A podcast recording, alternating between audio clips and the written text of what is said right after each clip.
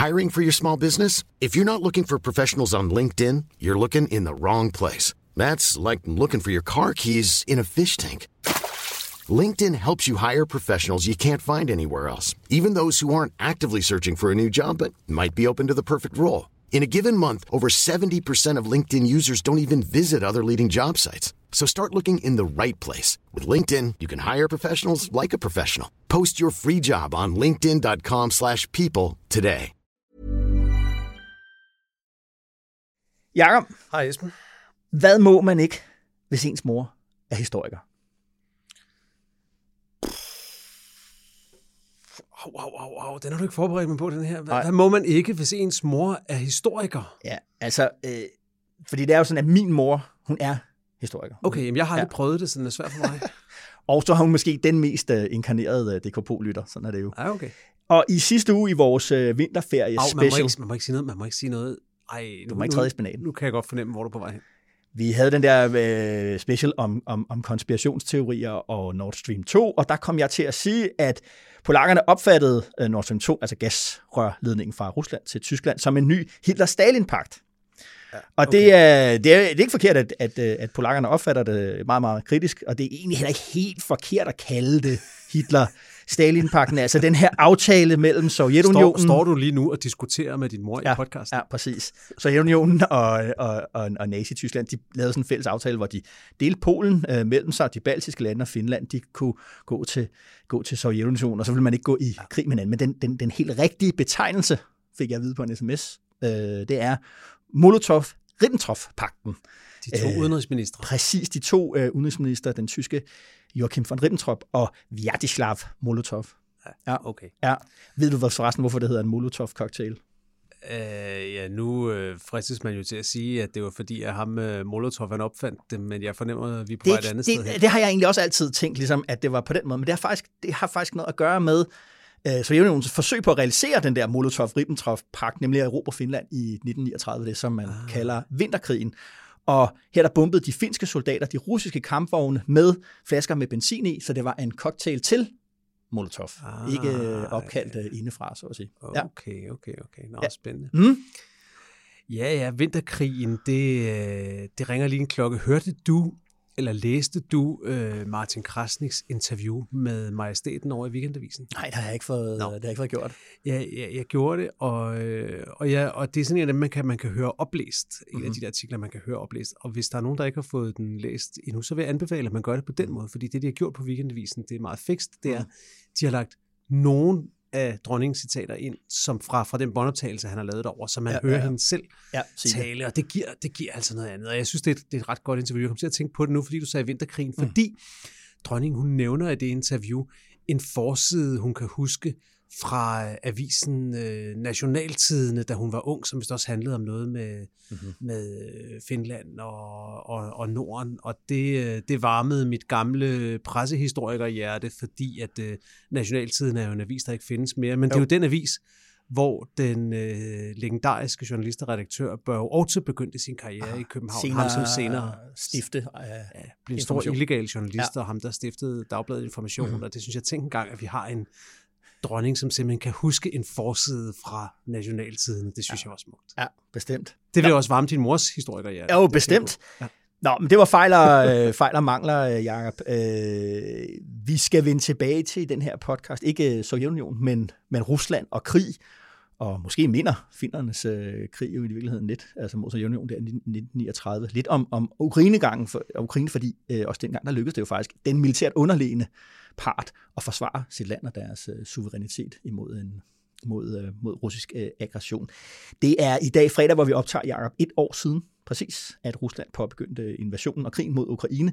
Og det skal vi tale om både som på det globale niveau og på, på det europæiske og det, mm. det, og det danske niveau. Det vir, vir vi simpelthen det meste af den her øh, episode til. Nu, øh, hvis ikke vi skal have din mor i røret igen, altså tabte finderne ikke øh, vinterkrig? Altså, de, de indgik der, territorium, ja, de indgik, øh, ja, de indgik øh, en, en aftale i Moskva, en fredsaftale, øh, hvor de afgav 9 procent af, okay. af, af deres øh, territorium. På den måde kan, det er jo også en parallel til den diskussion, der er med Ukraine, kommer vi på et tidspunkt til et, et sted, hvor man er nødt til, ligesom ja. for at, at bringe krigen til ophør, øh, og, og Lige præcis. Så bliver Augen og parallellen rigtig, rigtig aktuel. ikke? ja, det er det, vi præcis. kommer til at snakke om senere. Det skal vi snakke om i dag. Jakob, lad os byde velkommen til en øh, episode af DK Pol i krigens skygge.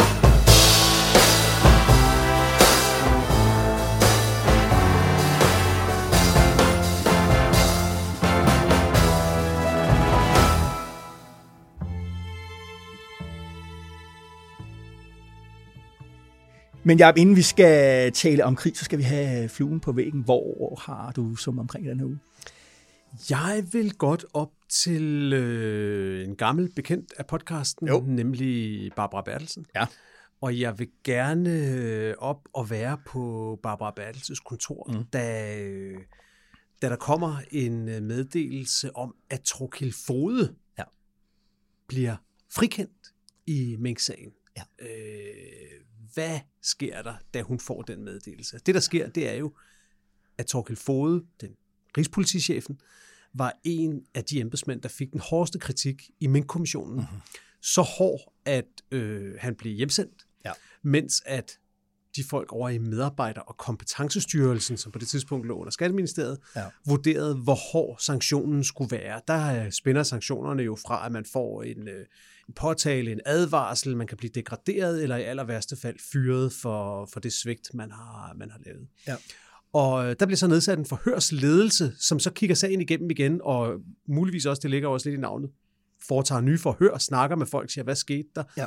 vurderer det, Mink-kommissionen har skrevet. Og denne her forhørsledelse, den bestod så af den netop pensionerede præsident for højesteret, Thomas Rørdam, Mhm. mm-hmm. altså den mand, som stod i spidsen for rigsretssagen mod Inger Støjberg, Ja. på, på dommersiden, kan man Ja, sige. ja, ja, ja. Og så to landsdommere. Ja. Så et kompetent panel, kan man roligt sige. Jo. De har kigget sagen igennem, og det de kommer frem til, det er jo faktisk, at øh, Torkild Fode har ikke begået noget, der er så kritisabelt, at han skal sanktioneres. Han har ikke begået noget kritisabelt overhovedet. Han er tilbage som øh, chef. Er han tilbage i, Ja. i sit job som rigspolitichef. Ja. Og det er jo, det er jo sensationelt. Ja. Altså fordi det betyder jo, at, at øh, det forhørsledelsen gør, det er sådan set, at de fejrer min kommissionens vurderinger af banen. Ja. Og jeg har, har brugt lidt af ugen på at kigge, kigge nærmere ind i det. Og, øh, og jeg synes, øh, jo mere man læser op på det, jo mere, jo mere vildt bliver det, fordi at, at øh, en af grundene til, at Torkild Fode får kritik, det er, at Mink-kommissionen først ligesom etablerer, at ifølge Mink-kommissionen, så er det der famøse pressemøde den 4. november Mm. 2020, altså det pressemøde, hvor Mette Frederiksen siger, at alle mink skal slås ihjel. Ja.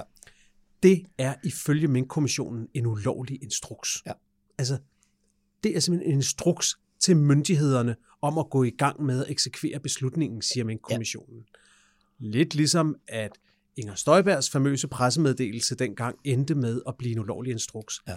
Og der siger forhørsledelsen altså med tidligere højesteretspræsident Thomas Rørdam i spidsen, nej, det pressemøde var ikke en ulovlig Det er en instruks. orientering af offentligheden om en politisk beslutning. Det var det. Det var en orientering om en politisk beslutning, Mhm. og det bliver først til en instruks, hvis en minister eller hvis de øverste embedsmænd bagefter går ned til forvaltningerne og siger, Ja. Her er ordren, Ja. nu skal I gøre det. Ja. Men de gør det ikke. Der begynder jo al den forvirring, som vi kender med, hvem skal gøre hvad, og er der overhovedet hjemmel, og de Ja, ja, ja. får rodet sig ud i alt det der. Ja. Men, men det ændrer jo alting, ja. fordi altså, den ulovlige instruks, det var jo også hele kernen i argumentet for, hvorfor at nogen mente, at Mette Frederiksen skulle stilles for rigsretten. Ja. Og måske også kernen, eller i hvert fald en del af kernen i kritikken af nogle af de andre embedsmænd, der fik kritik, blandt andre Barbara Bertelsen, ja. som jo fik en advarsel, en næse, Ja. og som hun tog på sig. Hun kunne ikke rigtig gøre andet, Mm. medmindre hun ville gå af eller noget, men Ja. altså den øh, accepterede hun jo mm. så. Og, og nu er spørgsmålet, om, øh, om den også var fejlagtig, om den også skal væk. Ja. Og, øh, og det sidder de jo så og kigger på over i medarbejder- og kompetencestyrelsen nu, om, om forhørsledelsens konklusioner i forhold til Torkild Fode Ja. også betyder, at øh, man skal kigge på nogle af de andre sanktioner, der er givet. Ja. I betragtning af, hvor meget tid og spalteplads, der er brugt på, på Mink-sagen rundt omkring, så har vi nok samlet set som presse, inklusive os selv, brugt for lidt på, hvor, hvor overraskende det er. Ja. Øh, eller i hvert fald, hvor stor en, et U-turn det er, Ja. at, øh, at Thomas Rørdam og de to landsdommer kommer, kommer frem til det her, det må jeg sige. Det er interessant, og det er jo interessant for os af den grund, at, at altså den rolle formanden for Grænsningskommissionen, Michael Kistrup Dommer, har, fordi han også er blandet ind i, han var også formand for tilsynet med efterretningstjenesterne, ja. som udsendte den der meget kritiske, alarmerende øh, pressemeddelelse, der også blev, blev, blev underkendt, og som jo også har været med til at afstedkomme øh, politisk øh, moras, øh, tror jeg godt, man neutralt kan, kan sige. Han, han er jo en helt særlig, øh, han er en helt særlig figur efterhånden i dansk politik, Michael Kistrup, involveret i, ja, i, øh, i, i skandaler øh, højere, alle mulige steder nu. Ikke? Ja. Ja. Jo, det må man sige, og, øh, og, og, og lige præcis det her, det er noget, ved jeg også, som har undret, øh, undret topjurister, men de har jo ikke rigtig kunnet sige det, fordi det er jo også det med kommissioner. Man kan jo ikke rigtig gå ud og diskutere med kommissioner. Altså jeg vil Nej. sige, at Mette Frederiksen var tæt på at gøre det, den jo. dag kommissionen kom, hvor hun holdt det her pressemøde, hvor hun legnede fem ministre op, der ligesom gentog hele forklaringen på, hvorfor de gjorde, som de gjorde i Mink-sagen. Det var ja. jo næsten en måde at diskutere med kommissionen på. Ja. Men samtidig så sagde hun jo, at hun måtte jo acceptere dens konklusioner, ja. og der var ikke andet at gøre. Nej. Men men, øh, men der har været jurister, der har undret sig lige præcis over det her med, at de kaldte, de kaldte pressemødet for en ulovlig instruks. Fordi mm. pointen her er, at det først bliver en instruks, hvis man bruger det til at handle på. Det var også det, der gjorde Inger Støjbergs pressemeddelelse ja, ja, ja, ja. til en instruks. Ja. Det var ikke det, at hun skrev pressemeddelelsen. Det var det, at øh, hendes embedsmænd bagefter ringede over i Udlændingsstyrelsen mm. og sagde, I, I har set, hvad ministeren har sagt. Nu ja. skal I til at gøre det. Præcis. Der blev det til en instruks. Ja. Og det skete ikke i, øh, i Mink-sagen. Og det, det, jeg har gået og tænkt over i denne her uge, det er jo, at på en eller anden måde, altså vi ved jo alle sammen, hvor meget Blå Blok gik op i at få en rigsretssag mod Mette Frederiksen, ja. og i valgkampen gik op i, at de skulle have denne her famøse advokatvurdering. Ja. Altså nogle advokaters vurdering af, om Mette Frederiksen ville kunne blive dømt i rigsretten. Ja, den har de fået nu. Og, og det, jeg tænker nu, det er, nu, nu har de faktisk fået både deres advokatvurdering, og på en eller anden lille måde også fået deres rigsretssag, ja. fordi det netop er ja. den forhenværende præsident for højesteret, der har sagt det der. Og derfor ved vi nu, at den rigsretssag mod Mette Frederiksen, den vil ikke have ført til noget. Ja. Det er interessant, og det vil man godt have set Barbara Bertelsen. Jeg, jeg, tror, øh, jeg tror, hun har modtaget den der, den der besked, tror jeg godt, man kan, ja. man kan tillade sig at gætte på, med en vis tilfredshed, ja. fordi de har været for, de har været frustreret over, at de følte, at Mink-kommissionen ramte mhm. skævt, simpelthen. Ja, ja. Og det har været et budskab, de ikke rigtig har kunnet gå ud med, fordi vinden har ligesom blæst i en anden retning. Selvfølgelig. Nå, det er jo spændende. Hvor, øh, hvor vil du gerne have flue væggen? Ah, hvor havde I måske Claus Hjort i den her uge, ikke? Ja, ikke? Øh, ja. Det er jo blevet... Justitsministeren på vegne af regeringen har indstillet, at, øh, at sagen skal blive ført imod ham for, for, for, for brud øh, med paragraf 109 om øh, paragraf. Af, af statshemmelighed og landsforræderi. Ja. Øh, jeg synes, vi skal, jeg synes, vi skal vedtage, at vi lader være med at kalde det landsforræderi. Ja. Der er det, der, det er det der med, at paragrafen står i et afsnit i straffeloven, der ja. handler om landsforræderi ja. og, og øh, lækage af statshemmeligheder. Ja. Og det er nogle af de første paragrafer i det afsnit, er så decideret landsforræderi. Ja. Denne her ikke. Jeg har også selv gjort det i artikler, så ja, ja. I know better than anyone, men, men på en eller anden måde, så er det faktisk ja. ikke rigtig en landsforræderi-paragraf. Vel, det er en paragraf om lækage af statshemmeligheder. Men selvfølgelig, med, altså, at man har skadet øh, rigets sikkerhed. Det er alvorlige sager, som jo på en eller anden måde er det, der ligger i at forråde sit land, mm. det er jo, at man skader øh, øh, landets øh, sikkerhed. Ikke? Nå, men øh, det ligger måske mere op til, at det er det, man har villet ja. med det, man har gjort. Jeg tror ikke, der er ja, nogen, præcis. der ligesom er ude på at sige, at, øh, at, at Claus Hort Frederiksens mål med de udtalelser, han har kommet... Nej, det har han det øh, selvfølgelig ikke. Øh, men jeg gad godt at være hjemme øh, hos ham øh, og, og vide, han har jo selv efterspurgt, ligesom, øh, hvad sker der med den her sag, øh, har lagt noget pres på. Øh, nu er den der så, nu kan ja. han så se et forløb, øh, han har advokat på, øh, vi ved, hvad hans forsvar vil blive, altså ytringsfrihed, altså han, han mener, han har en udstrakt øh, ytringsfrihed. Øh, så det er jo en hyper, hyper interessant øh, sag, øh, som, øh, hvor man tænker, okay, øh, den kunne jo på en vis måde sikkert blive ret hurtigt øh, overstået, fordi at, øh, at hvis, hvis det er, som vi tror, ikke, så ligger bevismaterialet jo åbent på TV2 Play og Danmarks Radio ja. og øh, podcasts rundt omkring og sådan noget, ikke? hvor Claus Hjort jo bekræfter, øh, kabelsamarbejdet. Ja, og, det er jo, og det er jo en tilståelsessag ja. fra første sekund, fordi inden han siger ja. det citat, som vi formoder, at han er tiltalt for, ja. så siger han, nu skal jeg passe på, hvad jeg siger, men så må jeg jo gå i fængsel, hvis det er. Præcis. Altså, det er jo helt... Ja, præcis. Jo... Men sagen ved det er jo, at nu kommer der jo en helt proces omkring ja. åbnet og lukket døre, yes. og den kan ryge øh, helt til højeste ret, inden sagen kan komme i gang. Og så det, det, og selve sagen kan også ryge gennem flere instanser, og faktisk i sidste ende jo også ende ved noget, ved noget menneskerettighedsdomstol ja. i Strasbourg. Ja. Det er, er, er meget og det er vel godt have siddet derhjemme og ligesom et er, at man ligesom kan gå og forestille, kender du, man går ligesom og visualisere, forestiller sig den situation eller den situation, men lige pludselig, så er det nu, Og, og det, der jo er på spil for ham, det er jo hele hans politiske eftermæl. Det vil være et punktum for en, hvad han jo opfatter, hvad partiet Venstre opfatter som en, en, en meget gloværdig politisk øh, karriere. Han er en, hans position i Venstre som øh, kan, den, kan ikke, den kan ikke sammenlignes, tror jeg, med noget, der er et andet parti. Han, han er, altså Uffe Ellemann Jensens politiske karriere, Anders Fogh Rasmussens mm. politiske karriere, som jo var glansperioden der i, i nålerne, og Lars Løkke Rasmussens øh, i hvert fald første periode som, øh, som statsminister, mm. øh, utænkelig uden øh, Claus Hjort Frederiksen. Og, og jeg, hvis man skal gætte lidt der også, så, så tror jeg, at han vil have modtaget den med dobbelthed, for det, han har sagt meget tydeligt, han vil godt have været fri for det her. Han ønskede sig ikke den retssag nu, og øh, han er gået på pension, og der er sygdom i familien og forskellige ja, andre der. ting. Ja. Omvendt har han jo også været ude at sige før det, at han nærmest krævede den her retssag, fordi ja. at det er jo også noget med at få renset sit navn, som han selvfølgelig håber bliver udkommet af ja. det. Så jeg tror, han vil være splittet ja. imellem de to følelser, at på den ene side frustration over at skulle igennem det, på den anden side håbet om, at det så kan føre til, mm. at han netop bliver renset, når, ja. det er, ja. når det er slut. Jeg vil måske i lige så høj grad godt have været hos Venstres ledelse, ja. whoever that might be, ja.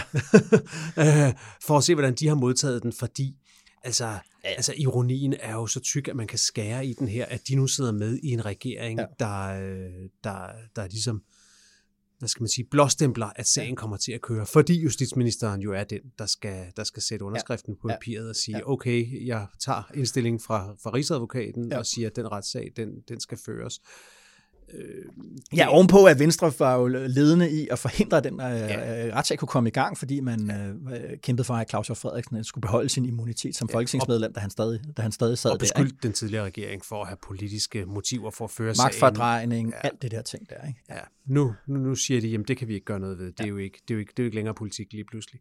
Det er, et, øh, det er ja. en, en blandt mange brækker i den helt helt ubegribeligt kritiske situation, Venstre befinder sig i lige nu. Præcis. Ja, skal vi øh, ikke øh, kaste os over øh, Ukrainekrigen og årsdagen, og hvor, hvor, det har, hvor den har efterladt også russerne og ukrainerne? Lad os gøre det. DK Pol er Altingets ugenlige podcast, der udkommer hver fredag.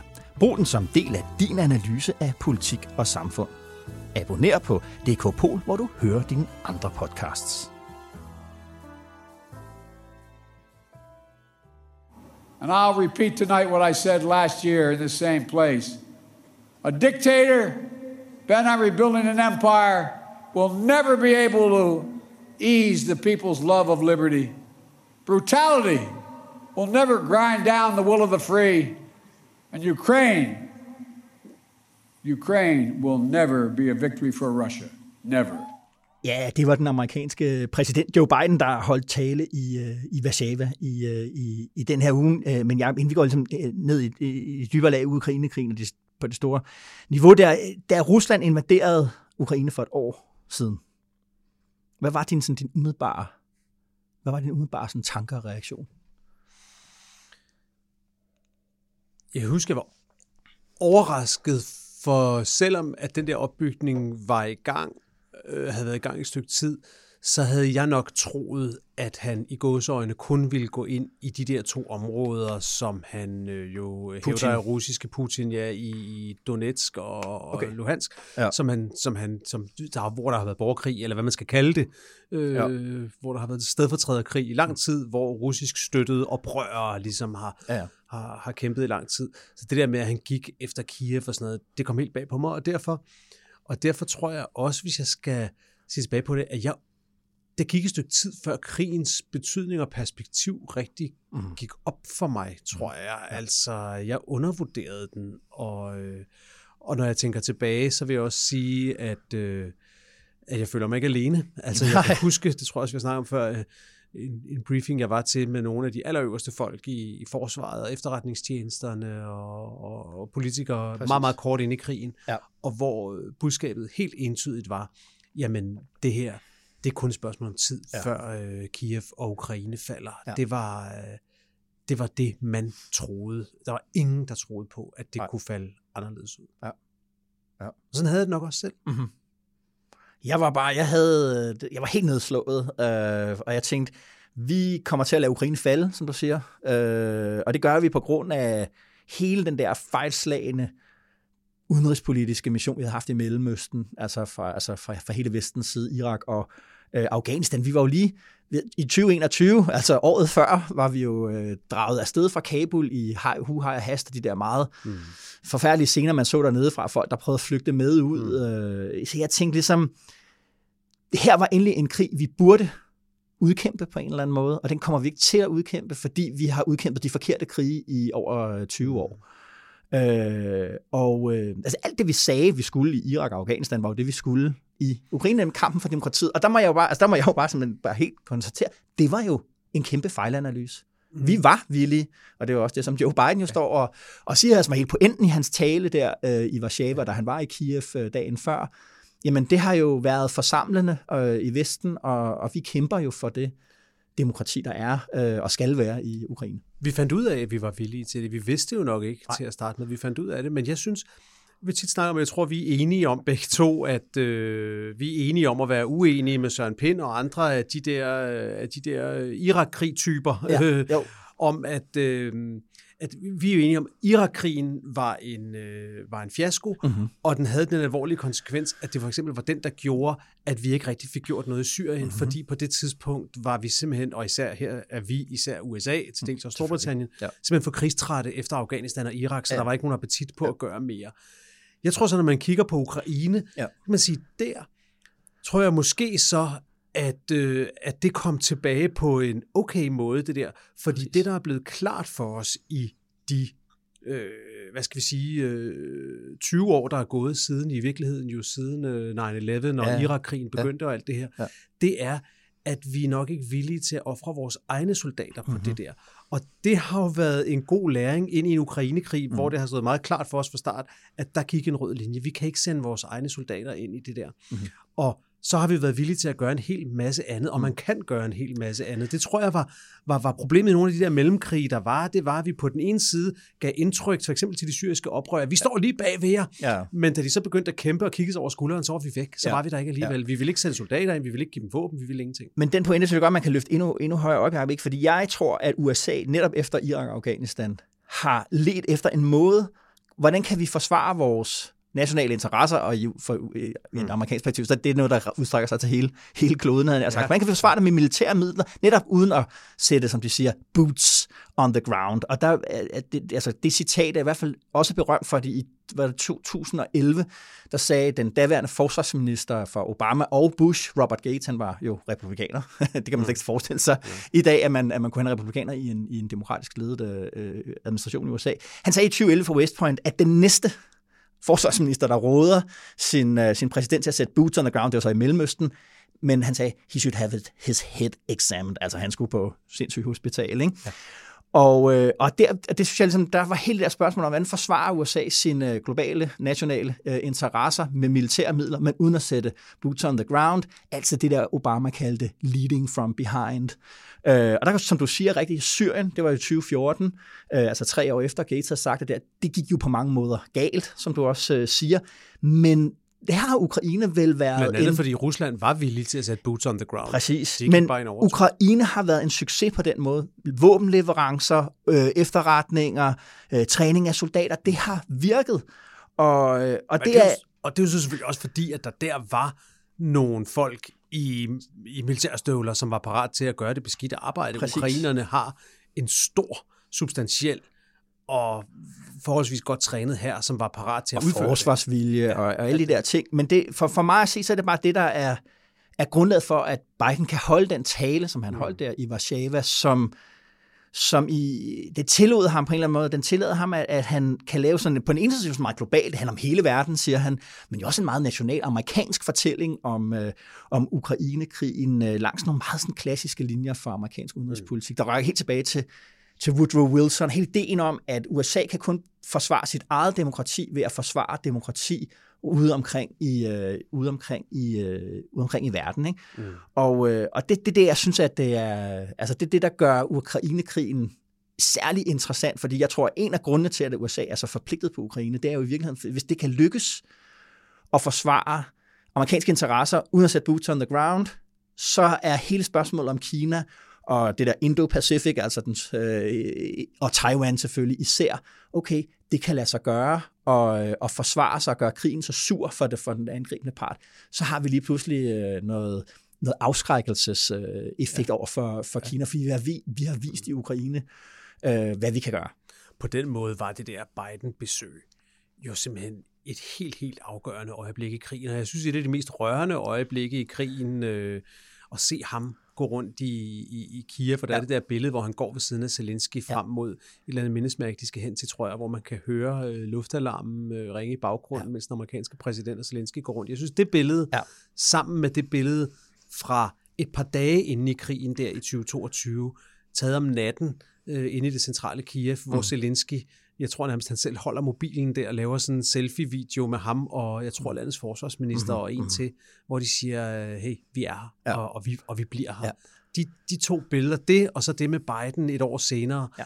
det er jo det billeder, som kommer til at stå tilbage i historien som uh, billeder på den her krig. Og det er vel også, fordi det er jo tit, det er jo noget, man diskuterer, du ved, hvor meget er struktur, og hvor meget er individ. Ikke? Men, men både Zelensky og Biden viser vel, at det er ret afgørende, hvilken person hvilken person sidder i det hvide hus, hvilken person øh, er altså Zelensky som, som, øh, som ukrainske præsident. Altså det betyder noget, at det, det er dem, fordi havde det været Trump, Ron DeSantis, øh, vi ved ikke hvem, øh, jamen så kunne der været noget andet, havde det været Yushchenko, havde det været noget, havde det været noget altså det, det viser jo også ligesom, at individer, ja. altså på det rette tid, på rette tidspunkt, det betyder noget. Hvis jeg læser amerikanske medier, så havde der været meget kraftige stemmer i, i Pentagon og i, i præsidentens nationale sikkerhedsentourage, som havde frarådet Biden den der tur til Kiev af alle mulige forståelige grunde. Jo, jo. Det var for farligt, det kunne gå galt og noget. Ja. Og det er jo også der, hvor politik bliver meget konkret, at der mm-hmm. er det i sådan en situation, at det en politiker, der skal sige, tak for jeres gode råd. Ja. Jeg gør det alligevel, fordi Præcis. det er vigtigt, og det vælger han at gøre. Jeg synes, jeg synes Biden skriver sig ind i historien. Ikke? Og det er jo så det sidste spørgsmål om det her, fordi der var jo mange publikummer til den tale. Der var ukrainerne selvfølgelig, europæerne var det, polakkerne var der, øh, kineserne var der, Putin var der som adressat, mm. men det var også den amerikanske befolkning, Jacob. Og jeg ved du, jeg sad og tænkte, specielt da han sluttede talen, og han stillede mig sammen med nogle børn, øh, Old Man Biden, det var hans re-election campaign, der blev skudt i gang der. Jamen, jeg er heller ikke i tvivl længere. Jeg, han, han stiller op, og jeg tror også... Oh, der, nej, jeg har lovet, jeg var aldrig forudsige, hvem der vinder amerikansk valg. Jeg tror, han stiller op. ja. Så meget vil jeg godt sige. Ja. Det, det, ja. det, det, det tror jeg, han gør.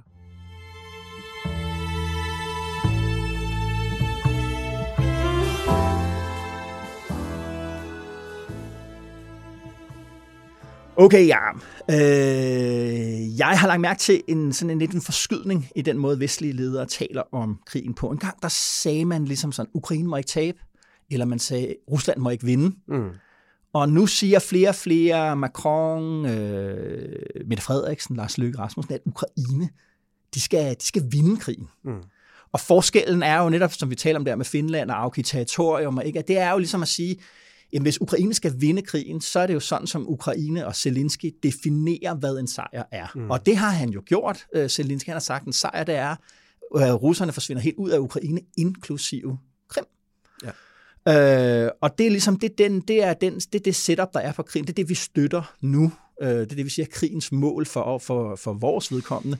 Det er mm. det, det er det. Hvad tænker du om, uh, om, om den der forskydning, Jacob? Jamen, der er helt klart sket en, øh, en forskydning, og for, for mange vesteuropæiske politikere, ikke mindst de, øh, de danske, har det jo været en erkendelsesproces, der faktisk har taget det meste af et år.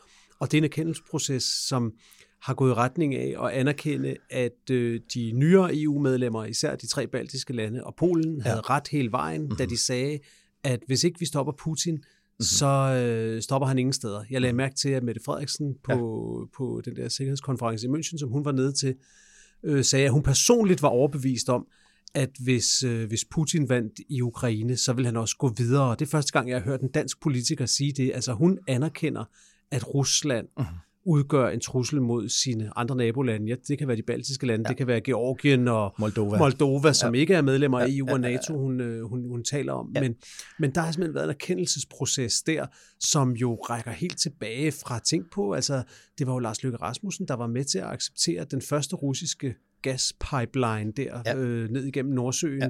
Nord Stream 1, han var i Moskva og besøgte Putin. Putin var på et berømt besøg i København, hvor ja. han sad og drak fadøl med Lars Lykke i Tivoli og alt ja. det der. Ja, ja, ja. Det var dengang, vi troede på, at Rusland kunne, kunne forandres gennem ja. samhandel og, og, øh, og, og, hvad hedder det, og diplomati. Ikke? Og, og den erkendelse. Men det forpligter os, og vel også helt vildt, øh, Jacob, når vi ligesom siger, at Ukraine skal, skal vinde øh, den her krig. Det er jo, det er jo, der er man jo ligesom, så er man gået all in, som man næsten siger, ikke? Altså, øh, og, og, og det, det, det, altså, det er jo den der diskussion, der ligesom er, fordi jeg har jo siddet og kigget på, ligesom, hvordan går det egentlig med krigen? Altså, hvad er egentlig overblikket? Vi hører meget, du ved, altid sådan om, om specifikke slag, byer og sådan noget, ikke? Vi hører mest om dem, som Ukraine klarer sig godt i. Ikke? Ja, det gør vi jo altså. Financial Times, øh, de har lavet sådan meget fed, de har en meget fed, konstant opdateret sådan visuel grafik om, hvor går frontlinjerne okay. ligesom henne mm. i den her krig fra start til, til, øh, til nu. Og den smider jeg selvfølgelig i, øh, i, i show notes, men den viser den grafik, at fronten er mere eller mindre frosset fast siden august ja. øh, sidste år. Altså en, et hurtigt ryk ind fra russerne, der så bliver stoppet på et tidspunkt, og nu er det sådan, ligesom nu er der en frontlinje, der går der fra den nordøstlige del op ved det der, der hedder Kherson til, til, til Kharkiv, øh, og, nej, øh, hedder Kharkiv op nordpå, og så hedder det Kherson og Krim nede i den mm. sydøstlige del. Ikke? Øh, det er ret umuligt, Jacob, at finde ud af, hvor mange der egentlig er døde i den ja. der krig. Vestlige øh, kilder anslår sådan 200.000 døde og såret på russisk side, og 100.000 på ukrainsk side. Men hvordan de tal egentlig er, er, er fremkommet, er totalt uklart. Og ja. det, som parterne selv siger, russerne og ukrainerne, er, er nogle meget, meget lavere, øh, meget, ja. meget lavere tal. Ikke? Jo.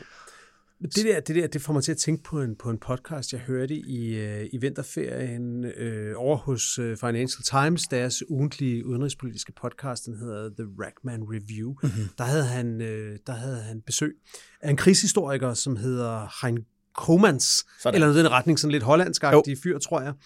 Og, øh, og, øh, og der talte de om, hvornår slutter krig. Præcis. Og den her krigshistoriker, han var inde på det her med, hvornår er det egentlig, krig slutter. Og hans pointer var, du ved, nogle gange er noget jo øh, bare interessant, fordi det er banalt. Altså ja, det er banalt, at man tænker, gud ja, sådan ja. er det selvfølgelig. Ja. Hans pointe er, krig slutter, når man ved, hvem der vinder. Ja. Altså, ja. og det er derfor, man fører krig, siger man, det er fordi, at det er uklart, hvem der egentlig er de stærkeste, men mm. når det bliver klart, så har begge parter som regel et incitament til at se at få det stoppet. Så krig slutter, når man ved det. Og derfor siger han jo også, at denne her kan, kan, kan vare længe endnu, Præcis. fordi det er uklart, hvem der egentlig, øh, hvem der egentlig kan vinde, og især hvis hvis, øh, hvis sekretæret er at få russerne helt ud af, af Ukraine, så kan det gå rigtig lang tid. Men så sagde han en anden øh, meget interessant ting. Han sammenlignede med Første Verdenskrig. Og, og, og jeg tænker meget den her krig lidt som Første Verdenskrig, Aha. hvilket jeg synes er chokerende i sig selv, jo. når man sidder og ser nogle af de der videoer, der kommer, især på Twitter, sidder jeg og følger det om, mm-hmm. om, øh, om egentlige kamphandlinger, der har været, så foregår det jo i skyttegrave. Ja, ja, ja. Man troede jo aldrig, man skulle se krig på den måde Nej. igen, men de ligger simpelthen i skyttegrave, og så rykker russerne frem mod skyttegravene, og så bliver en hel masse af dem dræbt, og så rykker der en ny bølge frem. Det er simpelthen Første Verdenskrig om igen. Mm-hmm. Første Verdenskrig, siger den her krigshistoriker, der blev der holdt et krigsråd i øh, den tyske øh, politiske top i november 1914, altså ret kort tid efter, at krigen er begyndt. Ja. Hvor alle er enige om, at den her krig kan de ikke vinde. Mm-hmm. Det er november 1914. Mm-hmm. Men de bliver altså ved med at kæmpe fire år endnu. Ja. Og grunden, siger han, det er, at de godt nok er bevidste om, at deres, deres oprindelige plan om et hurtigt overraskelsesangreb, og så skal krigen være slut, det er slået fejl. Ja. De vil ikke kunne vinde krigen ja. nu. Men de ved også godt, at hvis de taber krigen, så vil der blive revolution, og de vil miste deres magt. Mm. Og det, siger han, er jo det, der kan gøre, at en krig nogle gange varer længere, ja. selvom man ved, ja. hvad udkommet er. Ja. Og der er jo en parallel til krigen her, hvor at, øh, at, at det muligvis er det samme, der gør sig gældende i, øh, i, i Rusland, at Putin godt ved, at han kan ikke han kan ikke overleve denne her krig, hvis han trækker sig helt ud af Ukraine. Nej. Og på den måde kan det i sig selv blive krigsforlængende, også efter en situation, hvor det måske må stå klart for ham, ja. at han ender med at tabe. Ja, han får ikke, ja, han råber ikke Kiev, han får ikke gjort Ukraine til, til en koloni ja. i russisk øh, imperium. Ikke? øh, enig. Altså han kæmper for sit politiske liv i den ja. krig, mens at Zelensky kæmper for Ukraines liv som, som selvstændig, ja, selvstændig og, stat. Og, og, og måske også for sit fysiske liv i Putins tilfælde. Ja, ja, ja, ja præcis. Ja. Øh, men det, der i hvert fald er klart, synes jeg, når man sidder og kigger på det der, den der front, det er, at vi, vi er nået til et stadie af en, af en udmattelseskrig. Altså nu er det ligesom øh, to fronter mod hinanden, hvor man vil kæmpe om kvadratkilometer, øh, og, og, og, og derfor så er vi ligesom, vi træder ind i en helt anden fase, tror jeg, fra nu. Og det er jo også derfor, Biden siger det der med, vi vi, øh, vi svigter ikke, altså vi bliver ikke trætte, vi, vi bliver ikke krigstrætte øh, den, her, den, her, den her gang. Øh, og det tænker jeg bare, når vi sådan står her et år senere og siger, okay, hvad, hvad er egentlig perspektiverne her, hvad er vores politiske mål her, men, men hvis vi træder ind i sådan en udmattelseskrig, så tænker jeg bare, at når Biden siger, at vi bliver ikke trætte, så er det fordi, at det er en risiko. Ja. At der er de stemmer, der siger, at vi skal at nu er det også godt, nu må vi se at få en hurtigere løsning. Kan vi, give, kan, kan vi presse ukrainerne til at, at give Donbass fra sig, Luhansk fra sig, et eller andet. Ja. De vil blive stærkere. Det, jeg har jo jeg har skrevet nogle artikler i løbet af krigen med, med nogle udvekslinger, jeg har haft med en, med en bekendt i Moskva, som øh, for at prøve at forstå, hvordan han ser krigen, og hvordan den ser ud fra sådan en, en veluddannet russers side. Ja. Og en af de ting, der går igen i de ting, ham, min, min russiske ven, siger, det er, mm at, at han betragter, kan jeg mærke på ham, ja. krigen en lille smule som en slags skuespil. Ja. Altså, han ser det som ja. et stormagtsopgør mm-hmm. mellem Rusland og USA ja. om den globale hegemoni simpelthen. Mm-hmm. Og, og så er Ukraine en slags skuespil, der bliver udført. Ja. Men i virkeligheden kunne Biden og Putin sætte sig ned og klinke den i morgen, hvis ja. de ville. Ja. Det, det er meget, altså han, han betragter sådan set ikke Ukraine som en egentlig aktør, aktør med egen vilje og ja. mulighed for at påvirke krigen, og det samme med Europa. For ham der er det her et mm. spil mellem USA og, og, og, og Rusland, og i den forstand, han har vel jeg tror, jeg tror, det er en for en lidt naiv øh, tilgang til krigen. Jeg tror ikke, det er så enkelt. Øh, altså også det, vi snakkede om med Zelensky, mm-hmm. har faktisk ændret krigens gang med det, han selv har gjort, og ja. den ukrainske forsvarsvilje har vist sig at være større, end, mm. end alle troede. Men jeg tror, der er det rigtige i det, at hvis krigen skal stoppe på en anden måde, mm. så er det jo fordi, at Biden på et tidspunkt, eller hvem der måtte være amerikansk præsident, siger til ukrainerne, prøv at høre, ja. nu skal vi have det sluttet. Ja. Kan I ikke give dem, kan vi foreslå, at de får Krim, og så kan vi, vi kan slutte det sådan, eller hvad det nu måtte være. Ikke? Det jo. er også der, den kan slutte på en anden måde. Mm. Men der er spørgsmålet jo efterhånden, om Putin har kraften til overhovedet at indgå så den aftale, hvis det måtte være. Ja, jamen det er... Jeg tænker noget andet med de der breve, ikke? Jeg, jeg sad og læste den der artikel, det der også med, hvor... Jeg vil sige, det der med, at han opfatter som skuespil, sådan et mareridt, der på en eller anden måde han er et offer for. Mm. Øh, han er ikke selv agerende ligesom i, som russer i det. Han er ikke sådan hans krig på den Nej. måde. Øh, og så samtidig det der, han siger det der med USA, og ligesom den der, der, der køber han jo alligevel ind i sådan en idé om, jamen Rusland er, er altså en del af pointen med den her krig, det er, at, at Rusland og USA er ligeværdige, og, og vi skal have en forhandling, og kan, kan vi ikke, altså den anerkendelse, der vil ligge i, at, øh, at de to bare kan sætte sig ned og, ja. og, og, og finde ud af det. Og det er jo det, det helt store spørgsmål, et af de helt store spørgsmål, det er, hvad er egentlig ligesom, hvordan er det, hvordan bakker russerne op om Putin i alt det her? Og jeg tror, den der det, det den der følelse der, øh, den der med, at man ikke er, at man er blevet foragtet af verden omkring sig, og man egentlig burde have en meget vigtigere rolle, end den man egentlig har. Fordi han fortæller også om det der med, at han, at han ikke kan rejse længere. Ja. Øh, ja, det er virkelig. At der er, er der nogle baltiske lande, der og alle mulige lande, der som har nægtet ham at rejse. Det er han er sur over. Han føler ligesom, du ved, hvorfor skal I se ned på, på mig på grund af det? Og jeg tror virkelig, at det er den der følelse der, den, det er den Putin på en eller anden måde projicerer op på, på det helt store plan med, med en krig mod et andet land, og den der følelse, russerne virker til at have af, at, at de er simpelthen ikke lige så fine som, øh, som alle andre. De er ikke så fine som folk i, i, i Vesten. Ikke? Og der tænkte jeg på, på noget, som jeg har brugt noget, sådan en, en del tid på, og det, anbefaler ham der Pankaj Mishra her for ikke så lang tid siden. Han skriver jo faktisk om netop den der følelse, hvornår den dukker op i Europa, og hvordan den har virket politisk, og den energi, den der vrede, man kan føle over både som, du ved, som Trump-vælger, eller som mm. øh, en muslim, der bliver radikaliseret. Det der med, at man, ligesom, at man ikke er med i det fine selskab, man ikke er anerkendt, øh, det kan skabe en vrede, der er helt ekstrem. Og det, jeg sådan, tænker, der jo i virkeligheden er sket efter den kolde krigs øh, sammenbrud, det er, der, der blev en original, og alle andre skulle være kopier. Altså USA og Vesten var originalen, alle andre skulle være, og øh, når man så begiver sig ind i det der, så, så siger, så siger øh, du ved, øh, både ham der Pankaj Mishra og, og Ivan Krastev, det, det er, at på et tidspunkt kommer kopierne til at have originalen, fordi mm. det er nogle andre, der ligesom, altså du skal måle dig op imod nogle andre, som altid vil være finere, fordi du kan ikke få den der anerkendelse af, at nu er Rusland også lige så fint som, mm.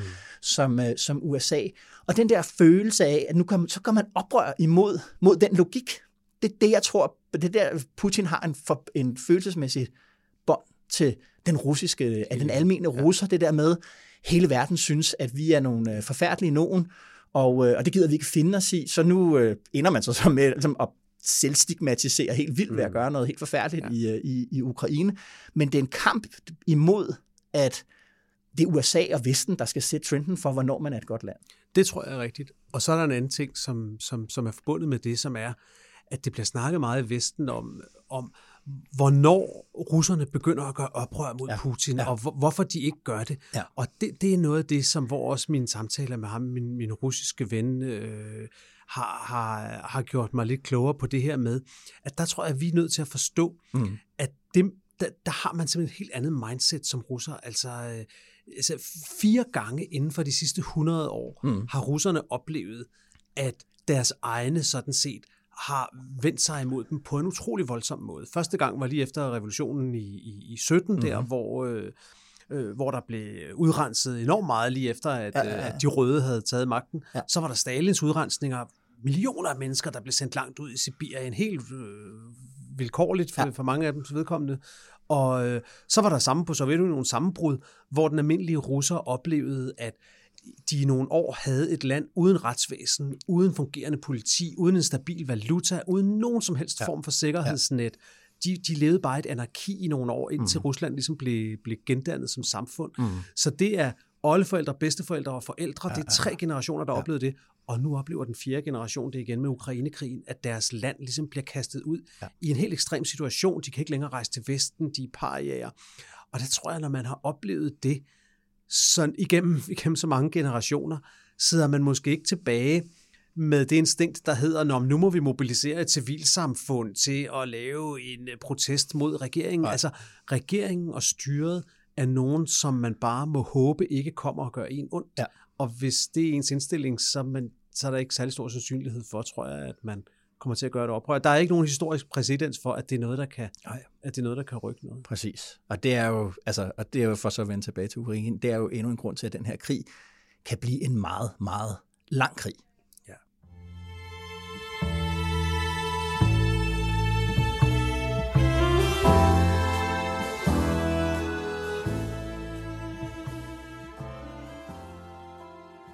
Alright, øh, Jakob, det sidste perspektiv, jeg ville, øh, ville tage ind her, det er, det er dansk politik, men dan- og dansk politik også set i en, i en, i en, i en europæisk øh, sammenhæng. Jeg sad lige og lavede sådan en optælling øh, i går, øh, Jacob. Der er, før Ukrainekrigen, der var der seks EU-lande, der ikke var medlemmer af NATO. Og efter at Sverige og Finland nu er på vej ind i NATO, så er der faktisk kun fire tilbage, nemlig Østrig, Kypern, Irland og Malta. Øh, omvendt så er der stadigvæk seks europæiske lande, der er medlem af NATO, men som ikke er medlem af EU. Øh, Norge, Island, Albanien, Nordmakedonien, Tyrkiet og måske mest betydningsfuldt nu Storbritannien. Men der er på en eller anden måde en sammenlagt pointe, der siger, at der er kommet et større og meget vigtigt overlap imellem EU og NATO. Og det, har, det er et udtryk for, at, at, at EU er begyndt at få en militær udbygning på sin, på sin udenrigspolitik, har fået en udenrigspolitik, har både en bevidsthed om ydre grænser, øh, også på grund af, af, af, af krigen. Ikke? Og her der har den der tyske beslutning øh, om oprustning, mm. langsomt som den har været tøvende, og et skridt frem, to tilbage, men dog alligevel jo øh, lige så stille og roligt kommer man jo frem mod, at at tyskerne alle er klar til at militarisere deres, og dermed jo EU's øh, øh, mm. udenrigspolitik. Ikke? Og det er i den europæiske bevægelse, at det danske nationale kompromis beslutning om at ophæve øh, forsvarsforholdet skal ses, synes jeg. Det synes godt, man må sige, ja. at det ikke er en, et sådan internt, det er kommet inde fra Danmark. Det her, det, det her viste, hvor meget Danmark faktisk er en del af Europa og af ja. europæisk politik. Det, det er jeg virkelig helt enig i, og, øh, og jeg tror også, det er rigtig vigtigt at tænke EU ind i det her. Vi har, vi har tendens til at nogle gange glemme EU's betydning, og jeg, jeg tror, når vi snakker om det der med, at EU også har fået mere sikkerhedspolitisk dimension, man skal ikke tage fejl af, det er NATO, det handler om, når vi snakker den hårde sikkerhed, Det det. fordi amerikanerne er så afgørende, når det handler om øh, altså det hele. kapacitet, hele våbenkapaciteten, Ja. ja. ja, og når det handler om selvfølgelig de største atommagter, når det handler, jeg ved ikke om russerne vist har flere, men jeg tror amerikanerne er nok den mest Oh. effektive Ja. ja. atommagt, og når det handler selvfølgelig om efterretning og alt det der. Amerikanerne, Præcis. de er bare uundværlige i forhold til, ja. til den europæiske sikkerhed, så på den måde er EU ikke ved at blive til et nyt NATO. Men det, som EU kan, og som jeg tror er rigtig vigtigt, det er, at EU er jo ligesom... Jeg tror på en måde, Putin er mere bange for EU end for NATO. De mm. snakker hele tiden om, at grunden til, at der er krig, det var, at amerikanerne skubbede NATO ind til Ja, ja, ja. Ruslands grænser. Og sådan noget. Jeg tror egentlig, Putin er mere bange for EU, fordi det er jo det der med at måske have fungerende demokratier ja. i tidligere sovjetrepublikker lige op og ned af Ruslands grænser. Det risikerer at inspirere nogle mennesker til sidst. Mm-hmm. Nu snakkede vi om, at russerne der aldrig gør ja. oprør, men hvis Ukraine blev til et fungerende demokrati, hvis de fik gjort op med korruptionen i et eller andet omfang, så var der jo det risiko, at det blev et eksempel til efterfølgelse. Ja, og jo også bare, som vi talte om det der med, at ligesom ikke at føle sig fin nok. Altså kontrasten ja. Ja. vil blive enormt øh, stor. Det er ligesom det var i, i, øh, i Vesttyskland og Østtyskland, og det der muren stadigvæk stod Præcis. der. Det var at man kunne kigge ja. lige ind ved siden af og se, hvor fedt de andre havde ja. det. Ikke? Og det har vi glemt i nogle år. Det var jo meget det, vi snakkede om dengang, øh, der var østudvidelse helt tilbage i begyndelsen af, af nullerne. Det var denne her den her forandringskraft EU besad, at der var nogle tidligere østlande, som var i stand til at forandre deres samfund relativt hurtigt, fordi de var drevet af ønsket om at komme med i EU, være med i det indre marked, blive ja. en del af ja. frihandel, fri bevægelighed og alt det her. Vækst og velstand. Og den, ja har vi så lidt tænkt, ah, den virker nok ikke alligevel. Se Polen, se Ungarn, de ville ikke rigtigt. Og fik vi nogensinde gjort op rigtigt med korruptionen i Rumænien og Bulgarien? Måske ikke rigtigt. Måske gik det helt for hurtigt. Ja. Der har været en frustration og ja. en skuffelse over den der EU's hvad skal man sige, kraft til at forandre indenfra. Ja, ja, ja. Og det er den, der vender tilbage nu, tror mm. jeg, fordi at det er vel også i høj grad det, der driver ukrainerne. Det er, det er bevidstheden om, at de faktisk kan få et bedre land, hvis de bevæger sig i, i den retning, man så lige før Ursula von der Leyen kom til Kiev her for nogle uger siden, hvordan at uh, Zelensky var ude og lave nogle symbolske fyringer af nogle topministre ja, ja, ja. og embedsfolk, fordi at de havde været involveret i korruption. Ja. Altså han prøvede virkelig at sende signalet om, vi ved det godt, vi, vi gør noget, vi gør op med det, vi vil af med det der. Ja. Men jeg tror så det, at, det, at, at der er en krig, og at, at man, at man ligesom har, får, får den der militær overbygning, og man får en udenrigspolitik, fordi jeg mener ikke, at man kan ikke have en udenrigspolitik, uden at den er, har en militær bund et eller andet sted mm. henne. Altså det, man jo hører fra, fra, fra, fra EU-systemet, og man sådan, det er jo, at man er godt klar over, at, at ja, det er selvfølgelig lang tid før Ukraine ville kunne, altså først skal krigen jo stoppe, og, og der skal en genopbygningsproces i gang, men man er nødt til at fast-track det der meget mere, end man ellers øh, ville, fordi at Ukraine selvfølgelig vil være på vippen og vil være sårbar, også efter en krig, også efter, som siger, Putin forsvandt ja. og sådan noget. Fordi at russerne opfatter, altså så kan det godt være, at vi synes, det er illegitimt og forkert, men de opfatter netop, som du siger der med, at, at, øh, at EU vil have en, en ren grænse fra, fra de baltiske lande hele vejen ned igennem Østeuropa, som vil være EU-land, og jo i takt med netop, som det der med, at EU og NATO er, er kommet et meget større overlap, altså, de vil blive ved med at, at forsøge at presse og destabilisere, øh, hvad det hedder, øh, Ukraine. Og derfor så, så skal der være en, en meget hurtig og meget mere klar måde, Ukraine kan blive. Altså, det tror jeg virkelig vil være helt afgørende for, hvis Ukraine skal overleve som selvstændigt land og ikke blive en fejlslagen stat på den anden side af, af en krig, det er, at, at, at, at vi er villige til at hælde penge og politik og for egen velfærd mm. for deres, øh, ja. hvis det skal, hvis det skal løses det her det er også et af de steder, hvor tænkningen i, øh, i EU har ændret sig allermest i løbet af det her år. Vi snakkede om det der med, om man troede på, at Ukraine overhovedet kunne vinde. Vi er ved at snakke nu om, om, der skal, om vi også kan sende kampfly, hvad alle sagde var helt umuligt i starten. Ja, ja, ja, ja. Men i forhold til det med EU, det bliver måske også en af de største konsekvenser af, af, af Ukra- krigen i Ukraine. Det tror jeg, det kommer simpelthen grundlæggende til at forandre EU. Fordi indtil krigen i Ukraine, der var der de facto udvidelsestop i EU. 100 det tog EU 100 år at blive enige om ja. bare at give kandidatstatus til nogle af de lande på Vestbalkan, der står og venter, og man kunne ikke blive enige om det ene og det andet, og så gav man dem det modvilligt, men der er stadigvæk lang vej igen ja, ja, ja, og sådan noget. Det var en proces, der var gået på slowburner, og som muligvis aldrig ville føre til flere ja. udvidelser. Ja. Og det har ændret sig. Ja. Og når man snakker med folk nu i Udenrigsministeriet, i Statsministeriet, hvis man ja. snakker med folk i Bruxelles, vores egen kollega Thomas Lauritsen og Rikke Albrechtsen snakker også om det i deres øh, EU-podcast, kan man høre, tænkningen er skiftet. Ja. Det er ikke længere utænkeligt, at Ukraine på en eller anden måde kommer med.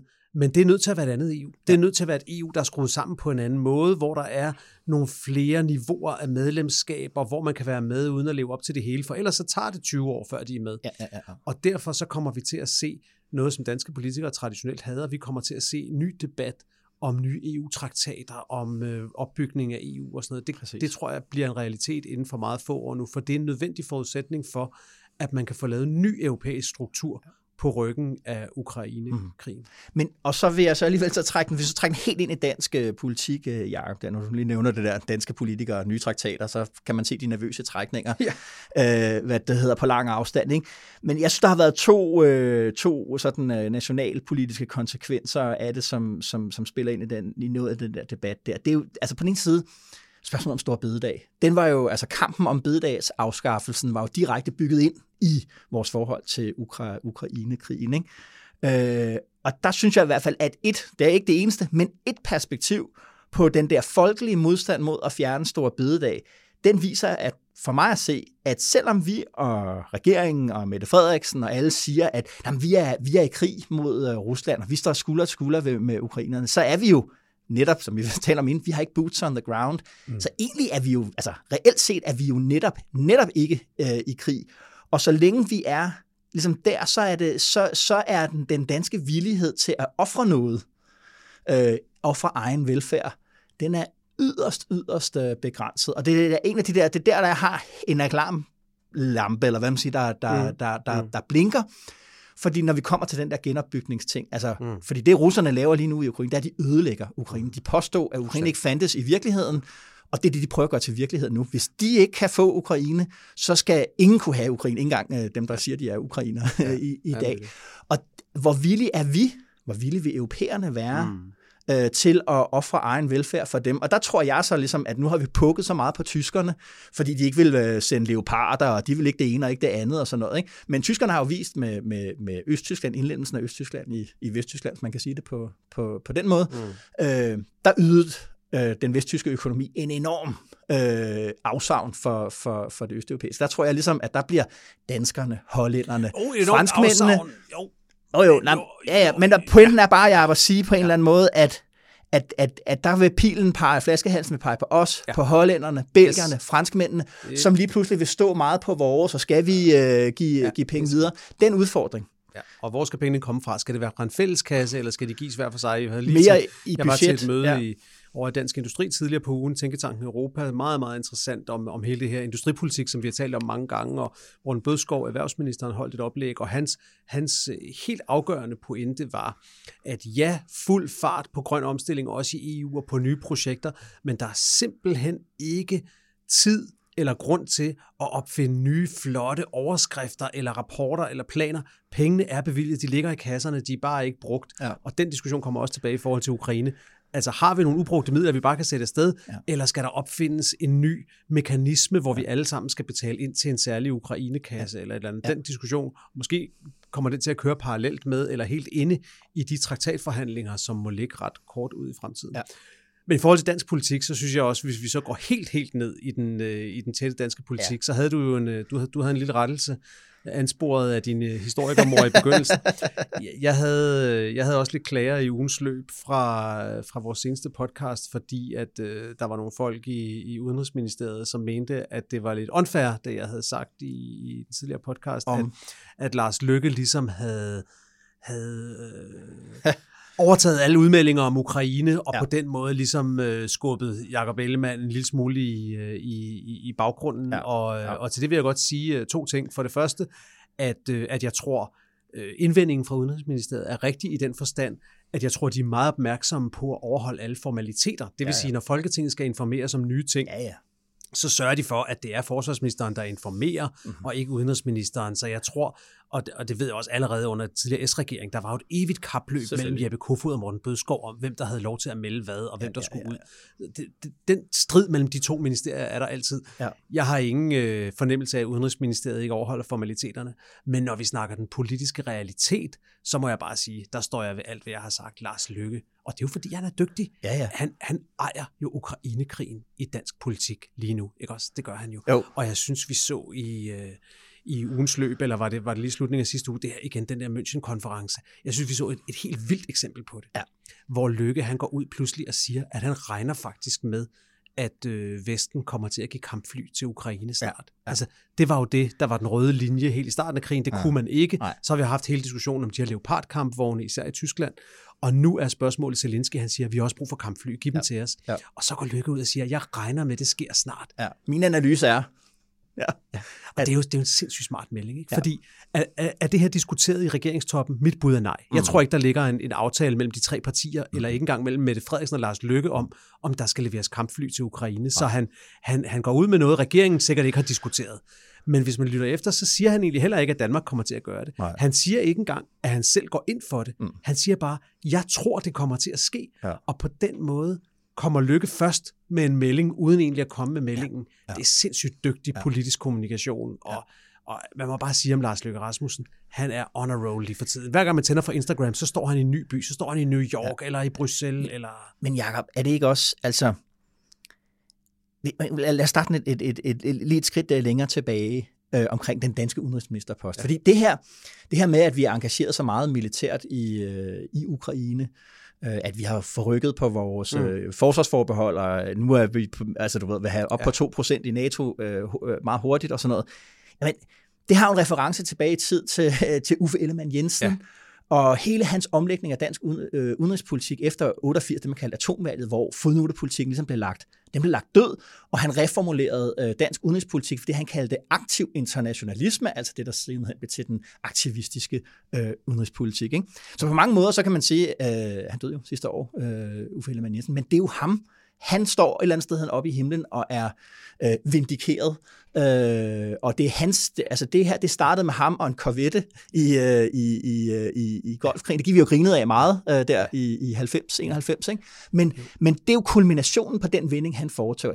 Han blev en, en, en stjerne i dansk politik som udenrigsminister, og derfor var der rigtig mange, der tænkte efter Uffe Ellemann Jensen, at jeg skal have udenrigsministerposten, fordi så kan jeg blive en lige så stor stjerne som Uffe Ellemann. Og det er der ingen, der blev. Det blev stadig imod en måde, man forsvandt fra dansk politik på, ja. og, og mistede slagkraft. Anders Samuelsen, Christensen, eller øh, Willy Søvndal, eller vi kan blive ved, ikke? Lene Espersen, alle sammen, ja. Alt det der. Men det her, hvad kan man sige, Lars Løkke Rasmussen har på mange måder genfundet, hvad skal man sige, nøglen til, ja. til at gøre, og det er jo ikke fordi, at det er jo ikke noget, han gør, det er jo omstændighederne. Det er jo, at vi er i krig, ja. og lige pludselig så er, og det er vi tæt på krig her, så der udenrigspolitik betyder noget for vores konkrete oplevelse af vores dagligdag, og den der, det betyder jo også, at udenrigspolitik og forsvarspolitik glider sammen. Ja.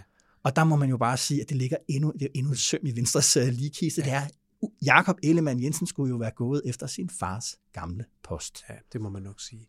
Men, men, men spørgsmålet er jo så, om, om det så vil være lykkedes for ham, fordi vi har også snakket om det der med Zelensky og med Biden, at politik også er personer, og her synes jeg også, man må sige, det er også fordi, at Lykke er så ekstremt dygtig ja, og så rutineret. ekstremt offensiv i sin ja. måde at ja. gøre det på. Altså, han ved, hvad han skal sige. Meldingerne sidder lige i kassen, og han er en stor personlighed på sociale medier allerede. Han har en enorm gennemslagskraft, ja. både traditionelle medier og på sociale medier, ja. og han bruger det. Ja. Altså, det er også et spørgsmål om hans evne til at eksekvere det. Ja. Og så fordi jeg er helt enig med dig i, dansk udenrigspolitik har fået et formål igen. Ja. Efter 20 år, hvor aktivismen gik ud på at sende soldater derhen, hvor USA pegede hen, ja. så har den fået et selvstændigt formål. Ja. USA er stadigvæk vigtige, ja. men vi har fået et formål, der handler om demokratiopbygning mm. i noget, der i et eller andet omfang er vores nærområde. Så ja, et, øh, et genopfundet øh, formål efter, efter så mange år, hvor vi har fået alle de der udenrigspolitiske strategier.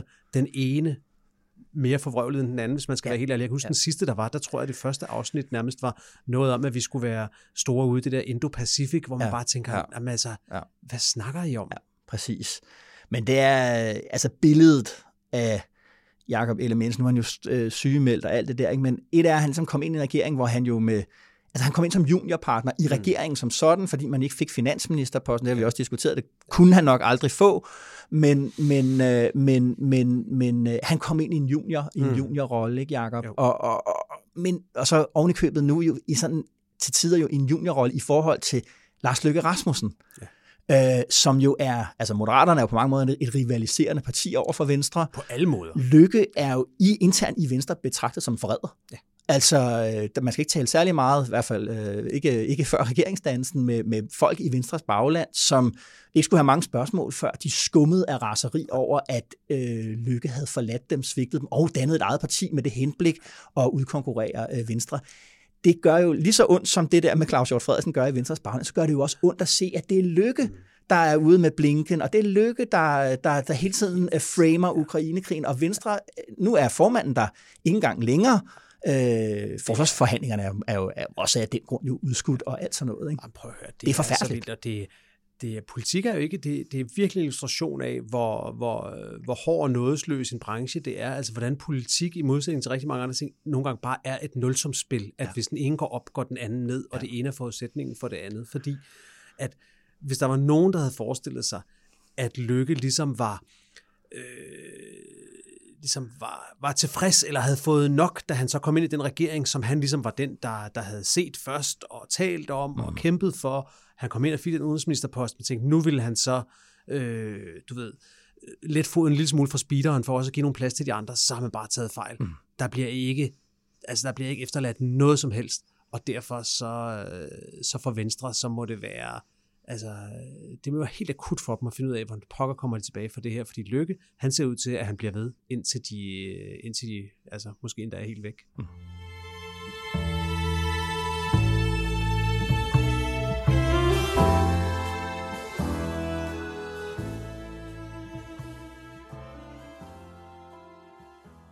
Jakob, det var, øh, det var den her uge.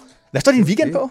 Jamen, øh, en, en, ret, øh, en ret hæftig weekend, synes jeg egentlig, Nå. hvor... Øh, jeg Ikke noget med støvsuger denne gang? Ja, vi skal også støvsuge lidt selvfølgelig, men øh, indimellem, så skal jeg i teatret, jeg skal have en tur til Aarhus til en 50-års fødselsdag, og wow. så søndag aften flyver jeg til... Øh, til, til London på en øh, tur over for at snakke med nogle kloge folk i, i London i næste par dage om, hvordan krigen går, set derovre fra og sådan noget. Så jeg tænkte på, da, da jeg sad og tænkte over det, at jeg skal gøre alle de ting, som man kan gøre i et land, der ikke er i krig. Ja. Altså gå i teatret, ja. Ja. Ja. rejse rundt i landet, tage til fødselsdag, øh, gøre altså nogle gode ting. Mm-hmm. Nyde, nyde, at vi kan det. Ja, Men det er jo vigtigt. Mm.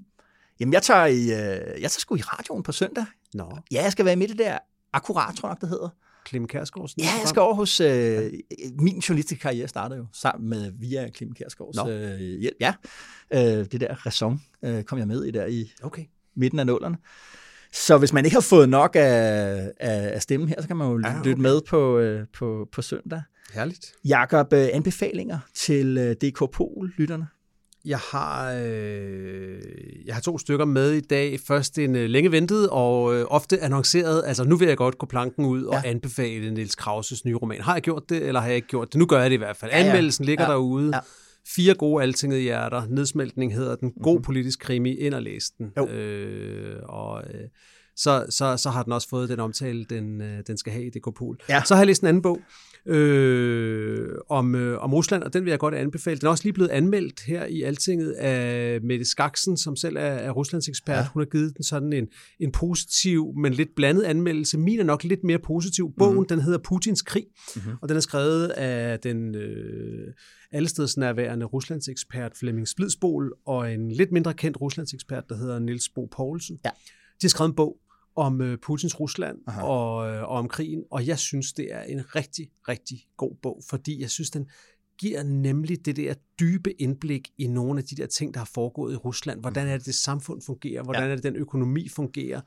Så, øh, så, så jeg synes virkelig, det er ikke bare en genfortælling af, du ved, hvad skete der nej, nej, nej, for et år siden, nej, nej, eller nej. hvordan kom Putin til magten, eller sådan noget. Den, mm. den, den giver sådan et dybt indblik i, i nogle russiske okay. samfundsforhold, og også nogle rigtig komiske scener. For eksempel øh, på et tidspunkt i Rusland, i, i Moskva, bliver folk simpelthen så trætte af, at der hele tiden kører korteger gennem byen med vigtige folk, med, hvor der er blå blink på taget, du ved, og så standser al trafikken, fordi der skal være plads til dem, ikke? Jo. Og så, øh, ved du hvad russerne så gjorde? Nej. Så begyndte de at sætte blå plastikspande på taget af deres egen bil, som en protest, der kører igennem byen. Ja. Og det var, sådan, øh, det, var sådan, det var sådan et russisk oprør. Ja. Det er sådan, ja, sådan man, laver, man laver oprør i Rusland. Og okay. der er sådan nogle helt ja. konkrete sjove detaljer, samtidig med, at de også har et godt blik for det store billede. Så det er en bog, jeg varmt kan anbefale. Okay. Putins krig af Flemming Splidsbol mm. og Niels Bo Poulsen. Nå, fedt. Hvad har du, Mathias? Jeg har en artikel i Foreign Affairs, af, jeg har henvist til ham før, Lawrence Friedman hedder han. Han er britisk mm. øh, krigsforsker og militær øh, historiker, og artiklen den hedder Kiev and Moscow are fighting two different wars. No. Øh, de udkæmper, altså Ukraine og Rusland udkæmper to forskellige slags krige. Den handler om, hvordan øh, Rusland er udkæmper en total krig, altså det vil sige, hvor hele det russiske samfund angriber hele det ukrainske ja. øh, samfund, altså civile byer, infrastruktur, energi, økonomi, what have you. Ikke? Ja. Og Ukraine udkæmper det, han kalder en klassisk krig, altså hvor det handler om militær over for militær her mod her slag. Øh, og, øh, og, og den var, han fortæller også en forhistorie ligesom for de to, for hvornår er det, man ligesom den klassiske krig er jo den, der har været i længst tid, ja. øh, som opererer ligesom med et skæld imellem, øh, hvad kan man sige, krigen og det civile samfund, og så efter, du nævnte Første Verdenskrig, Første Verdenskrig, så er han som udgangspunktet for totalkrigen, altså hvor, øh, hvor, hvor, hvor et helt samfund er et krig med et andet helt, helt samfund. Ikke? Okay. Og øh, hans konklusion er jo ligesom, at, altså, at Ruslands mål nu er at knække den ukrainske befolkning, og Ukraines mål det er at gøre invasionen så militær uholdbar som overhovedet muligt for russerne. Og øh, så på den måde kan man sige, at den, sådan, den store metaanalyse der, eller metakonklusion, det er jo så ligesom, at Ukrainekrigen vil vise, hvilke af de to historiske strategier, øh, der, der vinder totalkrigen, eller den klassiske krig. Og det er jo så bare, som du også siger det der med, at altså, der, der er noget med sådan en militær historie, der de kan ligesom ud, det, det der med det banale, ja, men, men det er jo nogle gange nøglen til ligesom at prøve at forstå, hvad er det egentlig, Præcis. der er, er på spil. Det er en super fed uh, artikel, så smider jeg op i show notes. Ja, men hvordan er det nu med det? Er det ikke sådan en medie, hvor man kan læse en gratis, og så skal man uh, til at have... Ryd, uh, ryd din cash folder en gang imellem, så kan man... Uh... Ja, det må du ikke sige sådan noget, men okay, jeg, ja. jeg forstår, hvad du mener. Ja, ja, ja. Jakob, øh, god tur til London, så ja, vi ses øh, næste fredag. Det gør vi. Og der synes jeg, at vi skal tale øh, rigtig meget om øh, overenskomstforhandlinger og hele spillet om bededag, hvordan det spiller ind. Ja, det glæder mig til. Og tak til dig derude med DK på i ørerne. Vi er uendelig taknemmelige for, at du vil bruge din mest værdifulde ressource, din opmærksomhed, på os. Vi spillede klip fra TV2, og mig og Sofie Simonsen produceret. Mit navn er Esben Schøring, og jeg ønsker dig og dine en god weekend og god vind.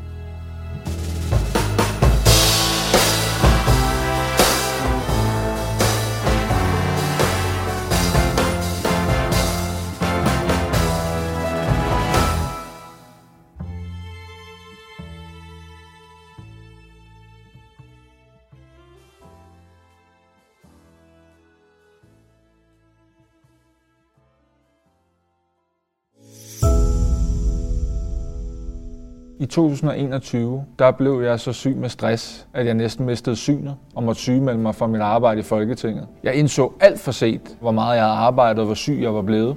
Og til sidst så havde jeg det så skidt, at jeg ikke var den samme længere. Jeg har skrevet den her bog, Fartblind. De fleste kender mig nok fra politik, men Fartblind er ikke en politisk bog. Den er en bog om stress. Du hørte Jacob Mark om sin anmelderroste bog Fartblind, som er ude nu.